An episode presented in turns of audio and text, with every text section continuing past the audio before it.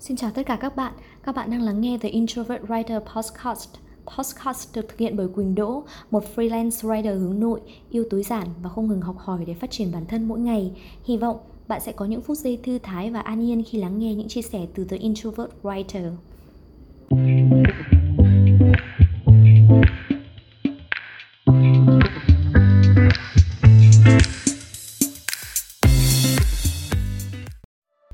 Chào tất cả các bạn, chào mừng các bạn đã quay trở lại với The Introvert Writer Podcast. Hôm nay thì mình muốn chia sẻ với các bạn một vấn đề mà mình thường xuyên gặp phải trong cuộc sống. Đó là việc mà mình biết rằng là mình có rất là nhiều việc cần phải làm Và đó là những việc nên làm. Mình cần phải hoàn thành nó nhưng mình lại thường xuyên trì hoãn và không làm nó. Vậy thì tại sao mình lại không làm những việc mà mình cần làm? Mình đã có một bài viết uh, chia sẻ hết tất cả những mọi điều về uh, lý do và cái cách để có thể khắc phục điều này ở trên The Introvert Writer nếu bạn muốn đọc bài viết thì các bạn có thể truy cập website theintrovertwriter.com để đọc bài viết mới nhất của mình còn nếu không thì mời các bạn cùng lắng nghe podcast này nhé Tôi tin rằng bạn là một người thông minh, bạn biết hết tất cả mọi thứ, nhưng bí mật để có thể sống hạnh phúc, khỏe mạnh và giàu có hơn. Nhưng tại sao bạn chưa thành công? Điều khác biệt chính là ở chỗ bạn biết nhưng bạn không làm. Bạn biết để hạnh phúc, bạn có thể kết nối với bản thân, thực hành thiền định, viết nhật ký, dành thời gian bên những người bạn yêu thương. Để khỏe mạnh, cần tập thể dục hàng ngày, uống nhiều nước, ăn nhiều rau, hoa quả, hạn chế chất béo và dầu mỡ. Để giàu có, cần học hỏi, trau dồi kỹ năng kiến thức, áp dụng vào công việc, rèn luyện tư duy làm chủ. Rất là nhiều điều nữa bạn biết rất nhiều và có thể còn rất rõ làm thế nào để có thể đạt được những mục tiêu trong cuộc sống. Vậy tại sao bạn lại không làm những việc mình cần làm? Vào năm 2017, khi sinh con đầu lòng, tôi đã rất nhiều lần hỏi bản thân mình về những việc mình muốn làm trong đời. Lúc đó, tôi đã rất muốn viết blog. Tôi nghĩ rằng mình có thể tạo ra được những cơ hội tốt từ blog. Rất có thể tôi không cần phải đi làm công việc full time nữa, mà có thể kiếm tiền từ blog. Tôi háo hức đi mua một tên miền, cuối cùng tôi bỏ đấy. Tôi dành thời gian xem phim, lướt Facebook, đọc báo lá cải. Nếu như tôi thực sự nghiêm túc xây dựng website của mình từ năm đó, có lẽ mọi chuyện giờ đã khác. Tại sao tôi biết rằng có một website sẽ là một cơ hội tốt cho bản thân nhưng lại không thực hiện nó? Cũng giống như việc tôi biết rằng dậy sớm sẽ giúp mình có thể hoàn thành được nhiều việc hơn và tiến nhanh hơn trong công việc nhưng tôi cũng không hề làm. Điều gì đã khiến tôi không làm những việc đáng ra mình phải làm? Tôi nghĩ rằng có 5 lý do khiến bạn không làm những việc mà mình cần làm. Thứ nhất là obstacles, có nghĩa là khó khăn. Một trong những lý do chính khiến tôi dừng việc làm blog vào năm 2000 2017 đó là do khó quá. Lúc đó tôi đã có quyết tâm cực cao và thực sự đã mua dịch vụ hosting từ Bluehost. Đây là một dịch vụ được rất là nhiều các blogger nổi tiếng ở nước ngoài gợi ý. Tuy nhiên khi mua xong xuôi thì tôi đã không bắt đầu cài đặt được. Tôi liên hệ và họ đã bắt tôi xác minh một vài thứ. Sau khi cung cấp thông tin, trao đổi qua lại nhiều lần nhưng vẫn không giải quyết được, tôi đã từ bỏ. Thay vì tìm cách khác giải quyết, tôi kết thúc giấc mơ blog của mình vào năm 2017 dù chỉ mới ở vạch xuất phát. Bạn có bao giờ trải nghiệm những việc tương tự? Bạn nghĩ rằng mình cần phải làm một việc gì đó nhưng thấy quá khó. Ngay lập tức, bạn viện ra đủ lý do để từ bỏ. Bạn nghĩ rằng mình cần phải rèn luyện tiếng anh, nhưng mới bắt đầu đọc vài đoạn, nghe vài phút đã thấy chẳng hiểu gì. Khó quá khiến bạn chẳng muốn tiếp tục nữa. Bạn nghĩ, thôi chưa cần tiếng anh, tập trung tốt vào những việc khác đã. Và bạn chẳng được đạt được kết quả gì cho bản thân mình. Lý do thứ hai đó chính là sự sợ hãi ai trong chúng ta cũng có nhiều nỗi sợ. Tôi nghĩ đây là một nguyên nhân khiến bạn không làm những việc mà bạn nghĩ là tốt cho mình. Tôi trải nghiệm điều này rõ nhất trong những mối quan hệ của mình.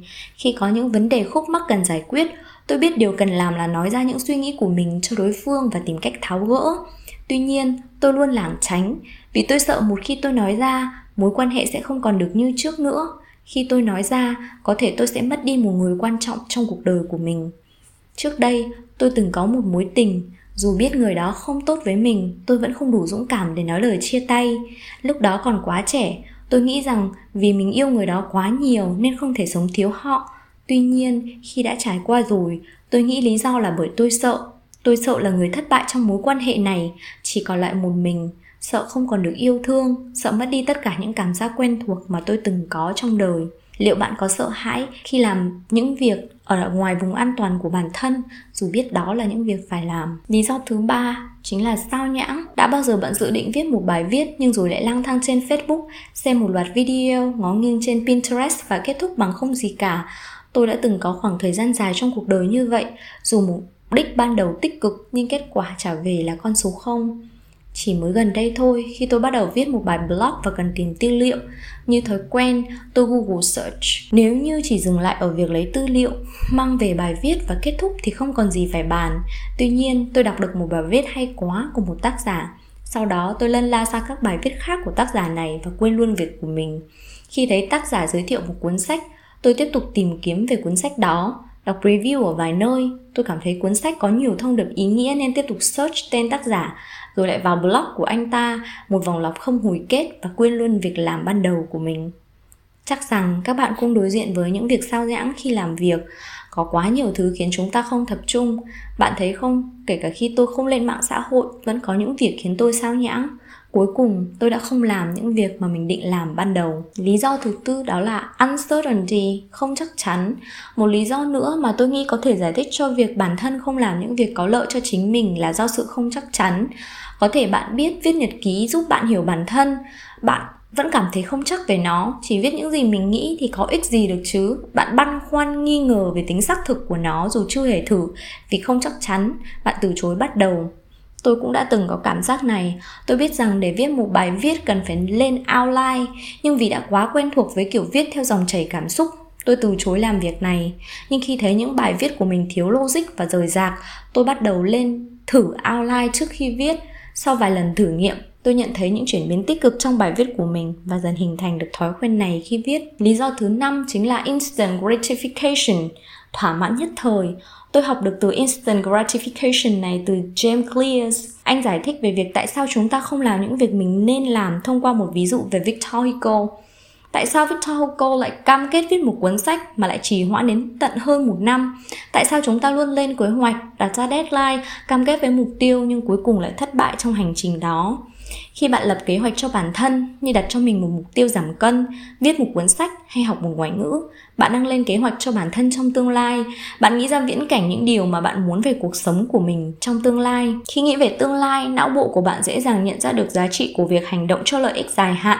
Tuy nhiên, đến khi quyết định, bạn không đưa ra quyết định cho bản thân trong tương lai nữa. Bạn sống trong hiện tại và bộ não của bạn nghĩ về hiện tại các nhà khoa học đã phát hiện ra rằng bản thân trong hiện tại thích những thỏa mãn nhất thời chứ không phải là những kết quả trong dài hạn. Đây chính là lý do tại sao bạn đi ngủ với tâm trạng háo hức để chuẩn bị tạo ra sự thay đổi trong cuộc đời, nhưng khi thức dậy, bạn lại tiếp tục những thói quen cũ bộ não của bạn coi trọng những giá trị dài hạn trong tương lai nhưng lại đưa ra quyết định dựa trên những thỏa mãn nhất thời trong hiện tại. Có lẽ chính vì vậy mà tôi luôn đi ngủ với tâm trạng háo hức chuẩn bị dậy sớm ngày mai để hoàn thành công việc. Cuối cùng lại nhấn snooze để tiếp tục giấc mơ đẹp đang dang dở của mình. Bạn có như vậy không? Vậy làm thế nào để giải quyết tình trạng này? The do plan. Uhm, cách thứ nhất đó là awareness hiểu về bản thân. Chỉ có hiểu về những thói quen suy nghĩ của bạn mới giúp bạn biết mình nên làm gì? Tôi gợi ý bạn sử dụng nhật ký để ghi chép về mọi hoạt động của bản thân, sau đó thường xuyên đọc lại để biết mình đang gặp những vấn đề gì. Xác định xem đâu là vấn đề bạn cần giải quyết. Mỗi một lần chỉ lựa chọn cho mình một vấn đề mà thôi. Liệu bạn đang sợ hãi hay sao nhãng? Bạn thích thỏa mãn nhất thời hay cảm thấy không chắc chắn với lựa chọn của mình? Dựa vào đó, bạn brainstorm những ý tưởng và thử nghiệm những giải pháp để khắc phục tình trạng này. Phương pháp thứ hai đó là KIDS. Keep it small and simple. Bắt đầu những điều nhỏ và đơn giản bất kỳ điều gì bạn định làm thì hãy đặt cho mình một mục tiêu đơn giản và có thể thực hiện được. Hãy hỏi bản thân rằng, ba điều đơn giản nhất mà bạn có thể làm hôm nay để tạo ra sự thay đổi là gì? Nếu ba điều vẫn là quá nhiều thì bạn hãy rút xuống còn một thôi. Sau đó, hãy bắt tay vào làm ngay khi bạn vừa mới nghĩ đến. Không chần chừ, không nghi ngại, không để cho bất kỳ điều gì xen lẫn vào những suy nghĩ và hành động của bạn. Tôi thực hiện điều này một thời gian và thấy khá hiệu quả. Ví dụ, tôi hay trì hoãn việc viết bạn đừng nghĩ rằng tôi là người viết thì luôn có thể viết dễ dàng. Ban đầu khi chưa có thói quen viết, tôi hay lảng tránh chuyện viết. Thay vào đó, tôi ngồi học các khóa học online và đọc tài liệu.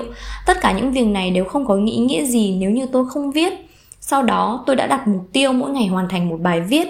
Ngay lập tức, sau khi thức dậy và làm vệ sinh cá nhân, tôi ngồi vào bàn viết. Để đơn giản hơn, tôi trẻ nhỏ việc cần làm. Tôi nghĩ về chủ đề của mình cần viết từ buổi tối hôm trước. Ngoài ra, tôi còn thiết lập sẵn quy trình viết, bắt đầu từ việc trả lời câu hỏi viết cho ai, về vấn đề gì, lên outline rồi nghiên cứu. Tất cả tôi đều quy định thời gian, khi dự định bài viết 1.000 chữ, tôi chỉ nghiên cứu trong vòng 30 phút. Hết thời gian, tôi tắt hết các tab và tập trung vào việc viết.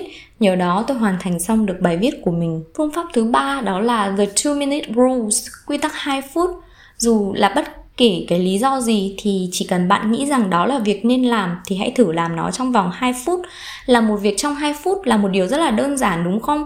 Sợ viết thì hãy viết trong vòng 2 phút Ngại đọc sách chỉ đọc trong 2 phút thôi, lời học tiếng Anh chỉ học trong 2 phút. Nếu qua 2 phút rồi mà bạn không muốn làm nữa, bạn có thể dừng lại. Hãy kiên trì thực hiện những điều này hàng ngày, sẽ có một ngày bạn không còn cảm thấy muốn dừng lại nữa mà sẽ tiếp tục với những công việc của mình. Thứ tư đó là keep focused giữ tập trung. Khi bạn thực hiện bất kỳ nhiệm vụ gì, hãy tập trung hoàn toàn vào nó. Điều này nói thì đơn giản nhưng thực hiện thì không dễ dàng. Khi làm việc, tôi thường loại bỏ tất cả những thứ có thể gây mất tập trung xa khỏi tầm mắt. Chỉ có tôi và chiếc máy tính. Bạn có thể sử dụng một ứng dụng có tên forest để duy trì sự tập trung của mình. Một khi bạn bấm nút start bạn bắt đầu trồng một cái cây. Trong thời gian bạn hoàn toàn tập trung vào công việc của mình mà không sử dụng điện thoại, hạt giống của bạn sẽ phát triển thành cây. Nếu như bạn thoát ra khỏi ứng dụng để làm một việc gì đó khác, cây của bạn sẽ chết.